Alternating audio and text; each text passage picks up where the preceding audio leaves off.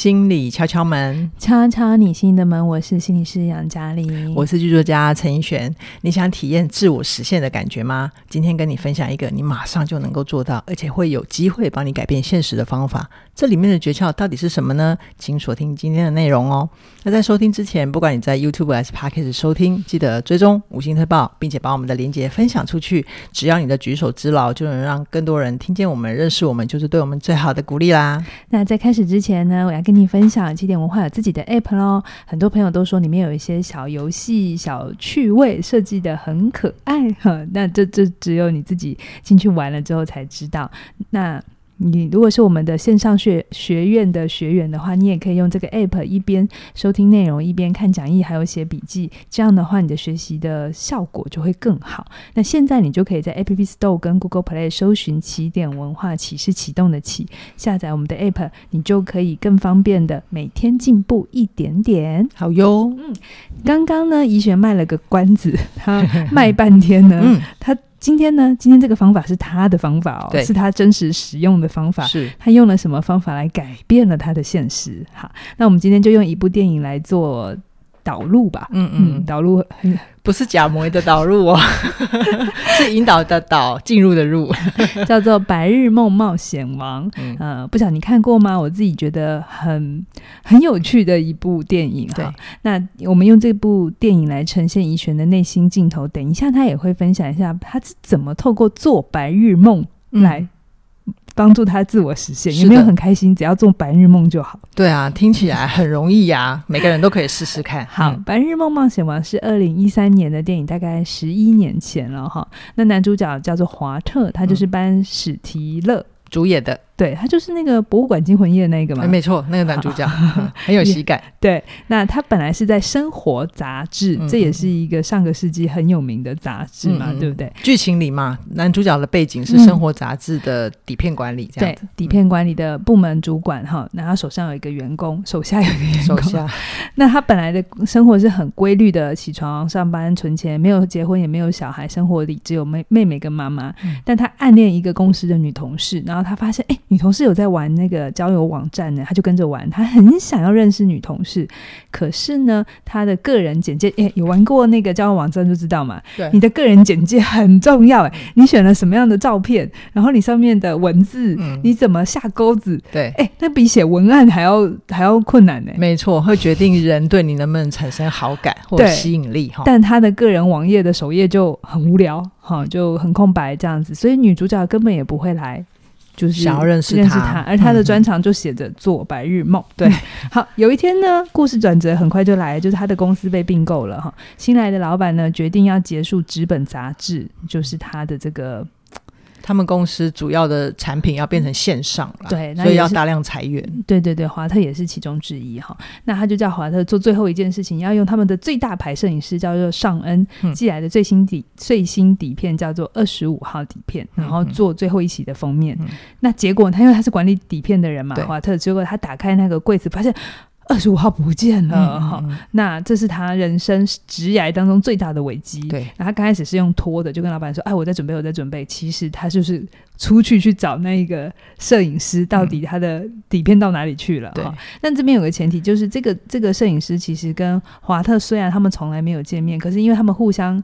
因因为他要交稿嘛，嗯、所以是要交稿。对，就是摄影师一开始进这个杂志社，就是华特在跟他接洽，然后摄影师非常认同华特都可以冲洗出他心目中理想的底片，这样对。对，然后就在电影就在演这个整个华特去找摄影师的过程里，他怎么跟女主角有相处，然后开始有好感，可是他不敢表白。对，那刚开始他就只能在自己的这个白日梦里面做自己。想象当中女主角的超级英雄，对，可是最后她踏上了找底片的冒险之旅之后，诶，通常可以想象，嗯，最后她有追到呢，还是没有追到呢？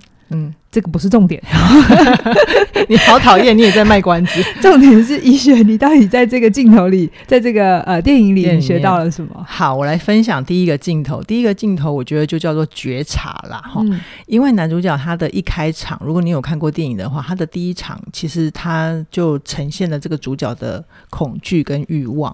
那对于呃戏剧来讲，恐一个主角的恐惧跟欲望，通常就是他的。他行动的推动力哈。嗯、那这个男主角一开始恐惧什么？他就是恐惧他爸妈妈存的养老金好像不太够用，就是户头里面的数字一直还是很拮据的。那欲望的部分就是他一直想要有机会去认识他那个暗恋的对象。结果他就发现，他就打开女主角的交友网页，然后对方就写着他喜欢冒险、勇敢跟有创意的人。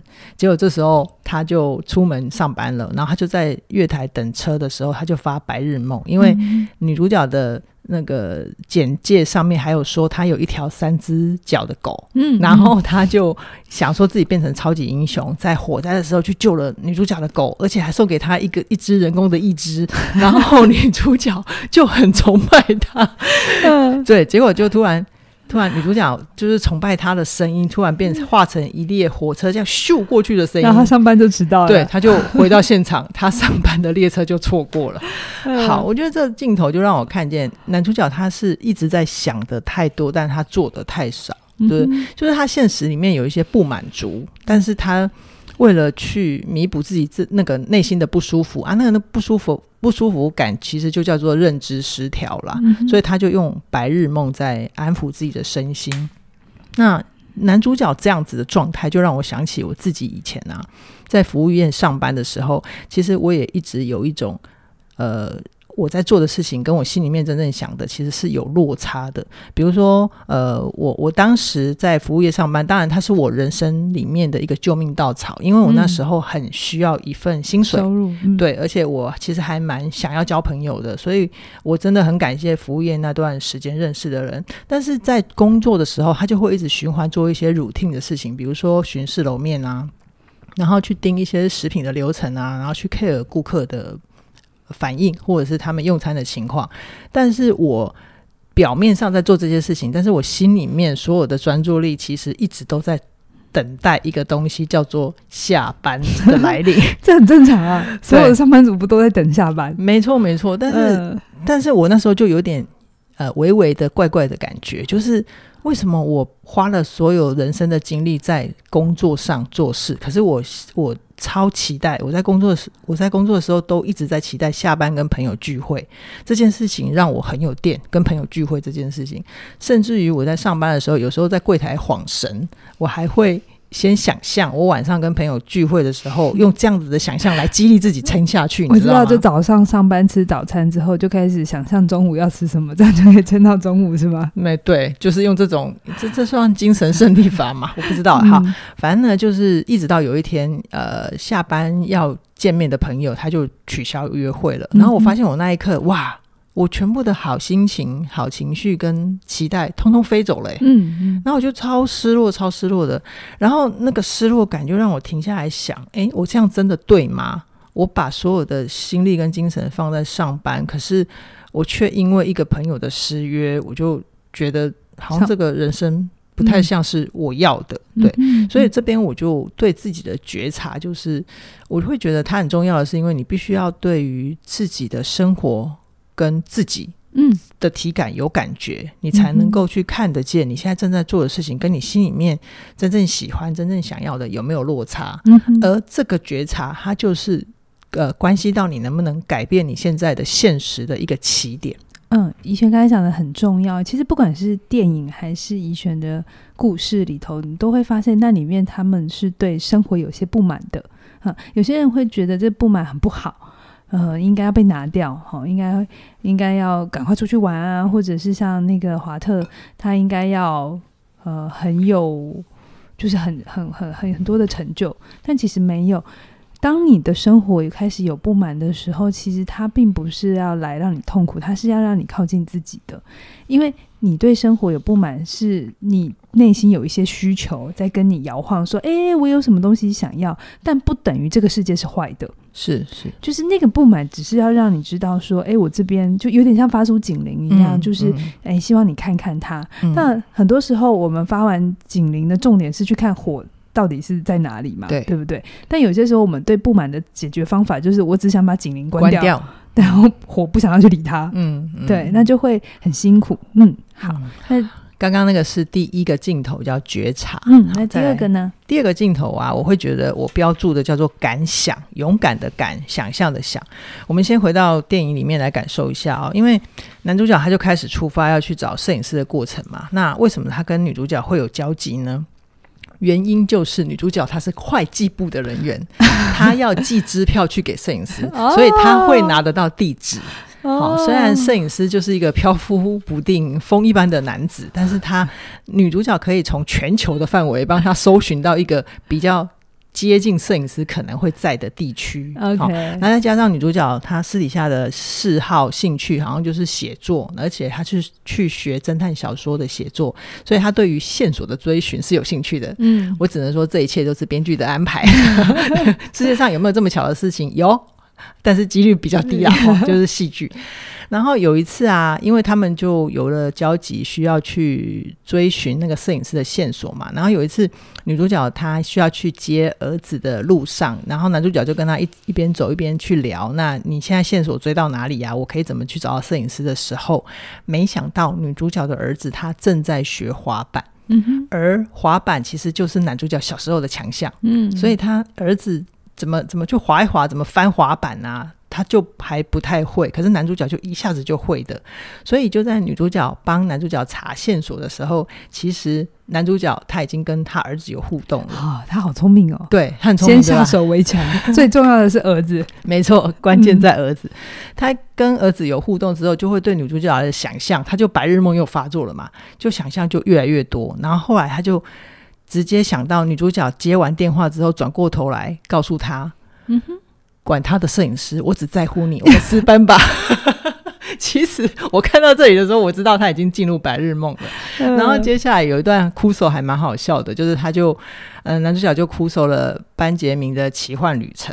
然后他就哎，班杰明的奇幻旅程，如果没有看的。听众朋友，你们就想象，就是有一个男生，他会逆龄生长，布莱德彼特嘛，对，他会越长越小，就是越活越年轻的、嗯，越老的时候的呃外在的样子会越来越像小朋友、小婴儿。对对对，然后所以回到我们的呃《白日梦冒险王》这边的华特，他就幻想自己是，他就告诉女主角说：“我是一个。”会越老越缩小的老头，所以他就镜头一转，他就变成那个缩小的宝宝，然后就在女主角的怀里这样子，哦、嗯 oh,，baby，I'm dead，然 后就要死掉了，然后就在女主角的怀里死掉这样子，然后，嗯、然后就现实，觉得这里面好多隐喻哦。对啊，对啊，呃、就是总之，他其实在呈现男主角他很希望跟女主角厮守终身呐、啊。是，然后这时候女主角又查到，好，锁定了，摄影师在格陵兰。然后那男主角就 murmur 说：“格陵兰听起来不是搭车可以到的地方。”然后女主角就说：“对，要搭飞机。”然后男主角就说：“哦，那要怎么到呢？”然后他就说：“你就去吧。”女主角就跟他说：“你就去吧。”那我觉得在这边的那个从男主角的视角看女主角。我觉得他要去，他心里面向往的其实不是格陵兰，嗯、而是告诉他格陵兰的那个女主角，我要为你出发了。对，我觉得他的隐喻是这个，所以他那个白日梦啊，他这个阶段的白日梦，我觉得他是帮自己构织的一个未来的想象的蓝图，然后同时去酝酿出他自己心里面的一些动力，嗯哼，好，就是准备行动的动力。那回到我自己真实的经验，就是呃，我在。服务业的时候，我就发现一直牵动我觉得有活着的感觉、有快乐的感觉，只有两个元素，嗯、一个就是谈恋爱，一个就是朋友，这两个元素 是。然后我我我那时候就在问自己，为什么我要做这种落差感很大的工作？我不能，我必须要等到下班才去谈恋爱跟找朋友。你也可以在上班的时候谈恋爱，公费谈恋爱就可以啊，比较复杂。总之，我要说的是，一般的朋一一般的朋友可能会觉得啊，本来就是这样子啊，上班就是为了赚钱，你下班再去谈恋爱找朋友就好了，这没有什么问题。嗯、可是我当年问我自己的问题却是，我我可以做什么工作，让我大部分的时间都跟恋爱还有朋友在一起？哇，你敢想？你有没有觉得很贪心？你敢想啊？对啊，敢想但我确实是因为有了这样子的问题，告诉我自己之后，我发现这次我很想追求的，虽然、嗯、虽然是在做白日梦，没错，但是，因为有做了白日梦，你才开始有了那个画面。是是，所以我就大概花了四五年的时间去摸索有，有有什么可能性可以让我的工作跟恋爱还有朋友都在一起，我才找到编剧这条路。嗯、我不会说。这个过程是可以省略，或者是呃，它是很顺利的。我觉得它还是有一些辛苦，但是我想要说的就是，呃，我我能够从服务业跨到编剧，完全就是因为感想这个动力门动力的驱动。就是、嗯、我其实当年要离开服务业的时候，我也有很多的害怕，比如说朋友也会一直提醒我，哎，你如果到时候不行再回来，你年资会归零。而且你会可能别人已经都升上店经理了，然后你还要再继续从乡里干起哦。嗯，对，所以我要跟听众朋友说的是，我不是鼓励大家都要无脑去冲，但是如果连想都不敢想的话，可能会没有办法让自己有一些酝酿心理动力的。机会，那你就会离那个改变的现实，你想要改变的现实会比较远啦。哎、欸，刚刚你没有讲为什么编剧可以谈恋爱，然后又可以交朋友啊？哦，编剧为什么可以谈恋爱又交朋友？编因为编剧可以认识很多新朋友，对不对？我还以为对不对？嗯，好，你以为什么？好，你继续。嗯，就编剧可以认识很多新朋友啊，啊，有认识新朋友才有谈恋爱的机会啊。哦，不是因为你要写偶像剧哦。写偶像剧哦，有啦。等一下第三趴我会讲，确实啊，确实有一段时间我就是在写偶像剧，就会一直跟恋爱在一起啊。哦、嗯，它是一个部分，但那个是第三个镜头的分享。谁跟你讲说编剧可以谈恋爱又可以交朋友啊？谁跟我讲哦？我可以说我自己的白日梦吗？哦，OK，、嗯、好，我觉得这跟我知道的现实有点落差。切，你现在你是进去之后才知道吧？你想爆料什么？嗯，好啦，你要不要回应一下我的动力？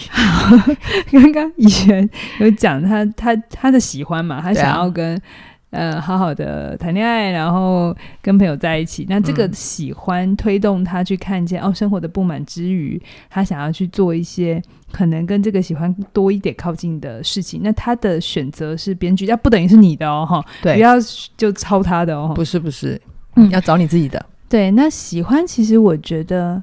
我觉得大家应该都有感受过喜欢的心情吧，比如说喜欢一个人，嗯、喜欢一件衣服，喜欢一道菜，喜欢一件事。嗯，嗯，我觉得喜欢是一个可以让人改变的很强的动力。比如说，你看到网络上去说哦，什么什么东西看起来很好吃，嗯、然后刚好你也很喜欢吃那道菜，就会想要去排队。对，你不觉得这是一个很强大的动力吗？因为喜欢，愿意千里迢迢的，然后去。排队，我有，对我有来讲太厉害了。我有一次跟朋友为了想要吃一家甜点店，我们每一个我们连续七天的晚上十二点都一直在按电脑，因为他要他要网络预约，上班都没有那么认真的。对，没错，你不觉得我们的动力超强的吗？真的，如果一个好的老板的话，一定要善用他员工的喜欢。好，谢谢。对，喜欢可以帮助我们突破边界，做出想不到的改变。然后喜欢再加上想象，你知道，想象力是。所有动物里面只有人类才有的，因为我们有前额叶。哦，是哦。对，嗯、所以当你有喜欢，然后再加上有想象力，就是你可你可以说它就是一个发梦也可以，它也是白日梦。嗯、可是至少你要有画面，你才会有想要去做的下一步。没错。所以从喜欢找到你生命的试，就是喜欢真的是你生命的试金石。嗯，你会比较知道往哪个方向走会比较更接近你要的。嗯嗯嗯。好，那第三个。镜头呢？第三个镜头就叫做行动。哈，那如果回到电影里面来讲，大概电影到三分之一的时候，男主角就已经开始踏上旅程，因为他要去找那个摄影师了嘛。那我觉得那个踏上旅程的过程，因为他开始脱离了他熟悉的环境，其实他就是一个冒险的展开。然后我觉得有点，他有一个很有趣的梗，就是他一到了那个格陵兰那个停车场，他想要租车的时候。我觉得编导也很有趣啦，他就哭守了骇客任务的梗，因为他就有两台车，一台车是蓝色，一台车是红色。那呃，骇客任务，如果你选蓝色药丸，你就会回去梦里面就继续做梦。可是如果你选红色，就是来到真实。嗯，结果男主角就在呃电影里面就说我要红色的车子，所以他就 表示他要投入真实了嘛。嗯，好，然后他就开着红色的车子出发了。结果过程里，那个尼克了。对，尼尔，尼尔，对，尼尔，对，然后他就他就在找人的过程里面，很真实的要跳上直升机啊，还要跳海啊，然后还要在。这个不是白日梦，这是真的吗？这是这是电影里面的真实 哦。对，但是因为这出戏的调性本来就是喜剧的基调，哦，所以他就有一点交错。那个虚实交错只有在白日梦的部分，但是我说的是表演的部分，嗯、比如说。Okay. 因为比如说跳进海里跟鲨鱼打架，这就很瞎嘛。对，基本上真实的人只会叽叽叫，不然 就是被冻死，一口就咬死了。但是在戏里面，就是鲨鱼一冒出头，他就拿他的公司包。用 公事包把鲨鱼猫下去，是对，然后鲨鱼又从另外一边冒冒冒出头，然后他就又把它猫下去，哦，而且船上在准备要救他的人跟他说：“你很安全，你在一分钟之内绝对不会死掉。”然后就是用一种黑色幽默的方法在安慰他。好，哦，对，嗯，我觉得这部戏真的蛮好笑，蛮欢乐的。你今天讲我才知道，原来那一段是真的，我以为那一段是他的幻想，欸，哎。在戏剧里面是真实的，好好好。总之呢，他在找摄影师的过程里面，其实不会那么的顺利，他还是会有一些找不到跟错过的挫折感。所以他在隐喻说，虽然你为你自己踏上冒险的旅程，但冒险旅程还是会遇到很多荆棘。没错，没错，就是有，即便有行动，也不会马上就到达你要的地方或者是结果。但是关键是，如果你没有踏上行动，你就会永远对自己有一个。怀疑就是就是我到底是真的不行，还是我其实可以？我只是不知道。好、哦，那我觉得在这个部分呢、啊，我跟男主角学习到的就是理解到那些追寻，就是做白日梦实践的过程，它都是一个我们必须去经历的，我们才能知道到底是真的自己行不行。那里面的心法就是这个过程里，你需要能够让自己享受它，无论遇到什么靠北的鸟事，齁，你只要能够享受它，你的得失心会比较小。啊，得失心小就容易往下走。是是是。那这就回到我自己的生活里面，前面不是说。呃，我发现我自己最需要的就是朋友跟恋爱这两个元素嘛。嗯、哦，那在我自己的几次的转职跟生命的变化里面，我发现我自己也一直真的把这两个元素握在手里哈、哦。比如说我在呃服务业的时候，我确实在我我如果真的把让要想要让自己快乐的话，我就把重点放在交朋友跟谈恋爱，嗯、然后体验爱情嘛。嗯。可是，即便我这样子认真的投入享受它，我从此就过着幸福快乐的日子吗？其实也没有，嗯哼，哦，但是我享受这个过程的什么？因为那时候年轻嘛，其实感受啊、体验啊，那情绪都特别多。OK，所以有时候我我会发现，我那个时候的累积跟体感，是我后来写作很重要的、丰富的材料库。因为疯狂过，对吧？没错，因为曾经。漂配过这样子，对，也可以这么说，是可以这么说。所以你会有那样的体感跟明白哦，人们在追求刺激里的快乐是什么感觉？对对对。然后到了编剧的阶段，就是就像刚刚嘉玲讲的嘛，我就是写偶像剧嘛，然后那时候就是一直在行销爱情，那确实也是交朋友嘛，就真的。我我觉得那个这一段好像听起来就是恋爱没有达成，因为太忙 写编剧太忙到真实是根本没有空谈恋爱，但是只好一直写恋爱，然后编剧都是一个没有空谈恋爱的人，要一直写戏给大家谈恋爱的感觉。对对对对，编剧就是一种诶自我安慰，我们活在一个自己创造的白日梦里面，然后把这个白日梦再卖给观众。嗯，那我觉得当了编剧之后，其实。我真的觉得自己已经某种程度的自我实现了，嗯、可是，嗯、可是我想跟大家说的是，我就算自我实现了之后，人生也没有一帆风顺哦。嗯，对，但是我还是会有一些挫折。详情请听上一集《成年负责任》嗯。对，对，对，他如何又被打破，再重组这样子，对，再来一次哈。可是我觉得编剧那段经验。我很享受的，就是因为其实影剧圈的考验跟挑战，又是比一般职场更大的，而且它的变化是很大的，甚至于有些东西，非常多东西是我没有办法控制的。嗯，所以我那段时间的经验，它就是在告诉我，我怎样去体验那种人生很大的起伏之后，然后再把自己稳下来。它就是有一种乘风破浪玩，有没有？然后还要想办法把舵抓紧。嗯，然后去稳定住自己。我现在接下来要往哪里走？嗯，哦，我觉得这也是一段很很重要的经验。否则的话，我应该撑不过上一集那个成年负责任那种 那种每天都滚动式调整的日子。是是是。然后到现在啊，我会觉得我还是有把朋友跟呃爱情这件事情掌掌握在手里。不过我现在对于爱情的好奇，它会更深入到变成是我对于感情有更多的好奇，比如说。人跟人之间的深度交流啊，然后人跟人相处的时候，我们怎么样让彼此可以一起进入到一种心流的状态？嗯、那我会觉得，其实我对于现在的状态是满意的，即便我还是会遇到挫折，我其实还是会真的很忙，或者是觉得自己被自己打败，或者是又看见自己的脆弱的时候，我还是会哭哦。哦，就是看到上一集那种啊，原来我还是想当个好人，而且我还想再甩锅责任。嗯，对，就是我，但是我觉得，就算不小心，我又重复到自己的一些辛苦，我还是甘愿啦。嗯、我觉得我就是在享受我的生命，这样子。是是是啊，谢谢怡璇今天带来很精彩的《白日梦冒险王》。嗯，呃，我觉得。开头怡璇有说怎么样叫做改变自我嘛，对不对？其实发白日梦我也会发，有时候就会幻想，那有时候是蛮舒压的，适度适、嗯、度。对，所以当你在发梦的时候，不要太快批评自己，或别人批评你的时候，也不用太理睬，因为我觉得我们适时的需要先脱离现实。我们才能再回到现实。嗯，嗯，白日梦里面不是真的要按照那样子演，有没有？就是真的变成了一个英雄啊，嗯、或者是真的去很可怕的地方冒险，然后打打败恶龙回来，也不用这么夸张。嗯、可是里面一定有你的想要完成的满足。比如说，当你想要打败恶龙，你其实渴望的是什么？可能是渴望着你有一个专长是可以呃为你带来成就感的，或是可以让你。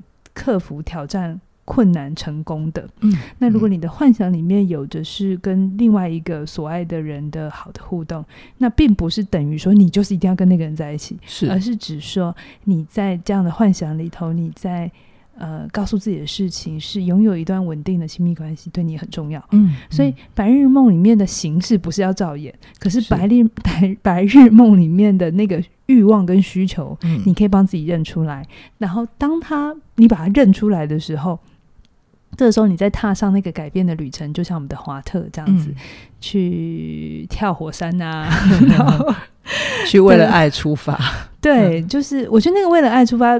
在电影当然就是隐喻的是他跟女，他追求女主角。可是我觉得为了爱出发，是为了你人生的爱出发，嗯、你对生命的爱，嗯、你要为自己出发。对，那如果你找到了你的梦，或者是你有一个梦，我很鼓励你去实践它。如果实践过程里有一些还要配备的技能，那我真的有很多课程可以陪你。比如说，成为你想要的改变，刚刚有讲的心流嘛。嗯、好，那如果你有一个专业技能，特别是在网络时代，内容为王，其实也是一个很。